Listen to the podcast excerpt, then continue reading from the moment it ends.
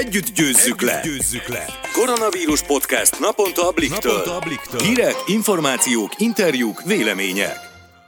Sziasztok! Ez itt a Blik vírusredó podcastje, április 28-án kedden. Én Szabadfi Mónika vagyok. Én pedig Balázs Barnabás. Lássuk, milyen témákkal foglalkozik ma a vírusiradó. Beszélünk arról, hogy Orbán Viktor miniszterelnök hosszú távon minden állását elvesztő embernek munkát ígér, és szó esik arról is, hogy májusban fokozatosan, de feloldhatják a járványügyi korlátozásokat. Majd kiderül, mit okozhat a gyermekben az érettségi körüli bizonytalanság. Végül a 35 éves Ladánybene 27 zenekarral beszélgetünk a terveikről, elárulják például, hogy mi lesz a nyári Ladánybene táborral. Vágjunk is bele! Orbán Viktor miniszterelnök tegnap a parlamentben kérdésre válaszolva elárulta, hogy nem tervezik meghosszabbítani a munkanélküli segély időtartamát, amely Európában rekordkevés ideig jár, mindössze három hónapig. Cserébe viszont azt ígérte, nem lesz olyan ember, aki ne kapna ajánlatot a gazdaságban vagy az államtól, miután a segély időszaka kifut. Igen, és a miniszterelnök azt is kiemelte a munkahelyteremtés kérdéskörében, hogy a kormánynak nincs B-terve, az A-tervet fogják megvalósítani. Az A-terv pedig, hogy annyi munkahelyet hoznak létre, amit a vírus tönkretesz, legalábbis ezt hangoztatja mostanában a miniszterelnök. Nyilván sokan lesznek, akik jó esetben hamar ismét munkába állhatnak, de a turizmus és a vendéglátás egészen biztosan nem fog pár hónap alatt talpra állni. Pontosan, és épp ezért fontos kérdés, hogy az állam az esetükben milyen munkát nyújt majd. Mert aki mondjuk recepciós volt egy szállodában, az nem tudom mennyire szívesen sepregetne az utcán, bár nagy valószínűséggel muszáj ezt az ajánlatot is elfogadniuk az érintetteknek. Igen, valóban nem lesz sok választásuk, úgy tűnik kénytelennek lesznek közmunkát végezni, ha legalább minimális pénzt szeretnének kapni havonta. Agasztó lehet, hogy Orbán még a válság elején kijelentette, hogy a turizmusnak idén kampó, azaz nem egy és nem két olyan szállodai alkalmazott lesz, aki akár fél évig vagy még tovább sem tud elhelyezkedni a szakmájában. Nyilván ők sem azért képezték magukat hosszú éveken keresztül, és tanultak meg két idegen nyelvet, hogy a faleveleket söpörjék az utcán. Arról nem is beszélve, hogy a közmunka inkább teher, mint sem lehetőség a gazdaságnak, hosszú távon talán jobban megtérülne, ha a következő hónapokban tovább képezhették magukat ezek az emberek. Bár még nem tudunk semmi biztosat, de a Magyar Nemzet értesülései szerint májusban fokozatosan megnyithatnak majd a szállodák, kinyitnak a bezárt üzletek, például a kávézók és éttermek,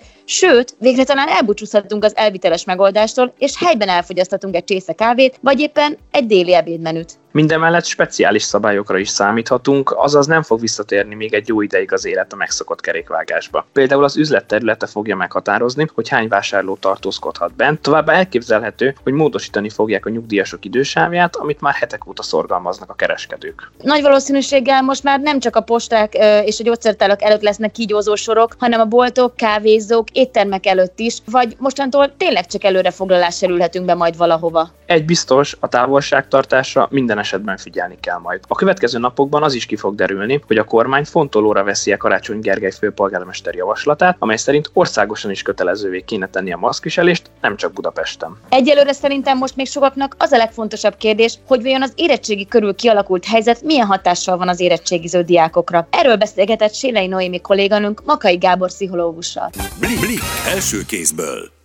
Hogyan befolyásolhatja a diákok érettségire való felkészülését és később a teljesítményüket, hogy egyelőre még mindig nem teljesen tisztázott az érettségi időpontja? Igen, szóval érdemes hangsúlyozni, hogy, hogy jelenleg nincsen olyan diák, gimnazista, aki ne ezzel a kérdéssel foglalkozzon. foglalkozzon. Nagy a bizonytalanság. A bizonytalanság, a kiszámíthatatlanság, az, hogy nincsen egy kitűzött dátum, vagy hogy nem tudjuk azt, hogy konkrétan hogyan hogyan fog történni a vizsgának a menete, miben fog eltérni a korábbi évektől. Ez egyértelműen negatív hatással lehet a teljesítményre. Az emberek jelenleg bizonytalanok és találgatnak. Ez, ez, ez úgy hat ki az embernek a viselkedésére, hogy, hogy egyszerűen lebénítja. Tehát a jelenlegi veszélyhelyzet lebéníthatja természetesen nem mindenkit, hanem azt akarom ezzel csak hangsúlyozni, hogy ez egy olyan rizikófaktor, ami veszélyezteti a tanulóknak az előre menetelét, vagy akár a teljesítményét. Tehát a jelenlegi veszélyhelyzet, a koronavírus körüli káosz, az kihatással van mindenképpen a tanulónak a minden napjaira, és értsük jól, itt arról van szó, hogy, hogy ilyen helyzet még nem volt. Tehát ez egy pszichés teher, már egy új helyzet előtt állunk, és hogy a változtatás kényszere van ebbe benne, változnunk kell, és alkalmazkodni kell tudni ez a helyzetet. Az is egy új helyzet, és hogy lássuk, hogy nehezen tudunk azért belerázódni abba, hogy online vannak az órák, másképpen kell akár felkészülni a vizsgára. Tehát a sikeres alkalmazkodásnak a nyitja az lesz, hogy valaki ne passzívá váljon és nézzen ki a fejéből, hanem mozgósítsa az erőforrásait, és ez növeli a gyerekeknek a teljesítményét. Milyen félelmeket szülhet a gyerekekben a bizonytalanság a tanuláson túl? Tegyünk különbséget a félelem és a, és a szorongás között. Fontos, hogy, hogy ne ködösítsünk, félni kell és lehet, ennek van egy adaptív funkciója. Tehát, hogy van reális félelem minden tanulóban, és leginkább, ha ez átcsap ez a félelem valami irreális félelembe, félelem, félelembe, az már nem félelem, hanem az a szorongás. Tehát ha valaki azt idézősen azt fantáz fantáziája, hogy tönkre megy itt az élete, hogy micsoda szerencsétlen, meg negatív kimenete lesz ennek az egésznek, ott már fel kell kapnunk a fejünket, mert az nem félelem, az a bizonytalanságból fakadó szorongás. Tehát, ez, tehát a reális félelem elől nem kell menekülnünk.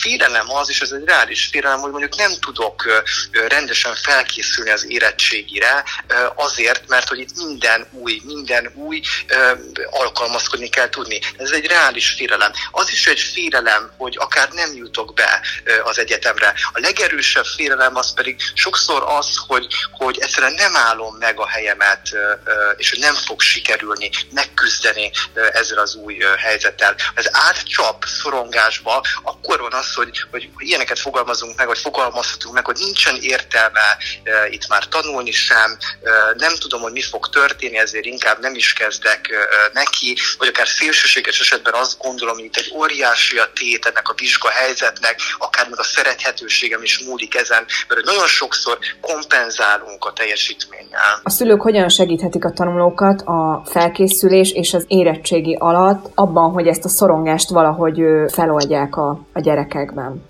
Azt gondolom, hogy a szülő amire képes az az, hogy a félelmeket tudja csökkenteni, hogyha elhatalmasodik valakin a félelem, érdemes pszichológus segítségét kérni, hogy csökkenjen ez a belső félelem. A szülő, én azt szoktam mondani, hogy mint, mint jelző a pálya szélén kell állnia. Nem, nem rátelepedni a gyerekre, és, és nem tudom, szankciókkal, meg, meg fenyegetve rávenni arra, hogy, hogy tanuljon. A szülőnek jelen kell lenni. Ez azt jelenti, hogy bármikor elérhető legyen ez a fogalom, annyit jelent, hogy a szülőnek azt kell sugalni, hogy én itt vagyok, rám számíthatsz. Nagyon sokat kell tudni, beszélgetni a szülőnek, a gyerekkel.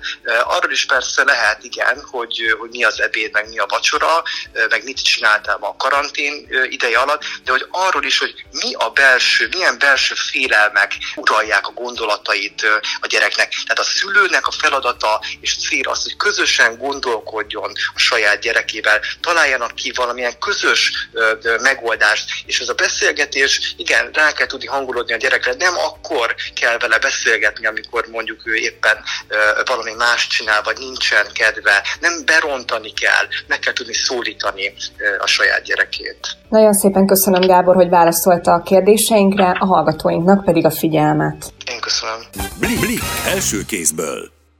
A Ladány Bene 27 zenekar idén nem csak rengeteg koncerttel, de új nagy lemezzel is meg szerette volna ünnepelni a 35. születésnapját. Szabó László kollégánk Bodnár Tibor zenészt kérdezte arról, hogyan alakított át a terveket a járvány, és mi lesz a nyári Ladány Bene táborral. Bodnár Tiborral beszélgetünk a Ladány Bene 27 zenekarból. 35 éves a Ladány Bene 27, elég sok koncertet is tervezett, új lemezt erre az időszakra. A koronavírus járvány azonban közbeszólt. Szia Tibi, mi újság veletek? Hogy dolgozzátok fel ezt az egész egész szituációt. Szia, én is üdvözlök mindenkit! Hát igen, elég furcsa helyzet ez, amiben most élünk. Nem fordult még ilyen elő velünk az elmúlt 35 év során, de talán még szüleinkkel sem, hogy így pillanat alatt elvágják a munkalehetőségünket. Igazándiból nem tudunk találkozni egymással, nem tudunk találkozni a közönségünkkel, úgyhogy ez egy ilyen furcsa helyzet most már több mint egy hónapja. Hát nekünk azért volt még kevésbé jó hír ez, vagy nem jött jókor, mert pont az új albumunkat készítjük, és ilyen egyharmad állapotban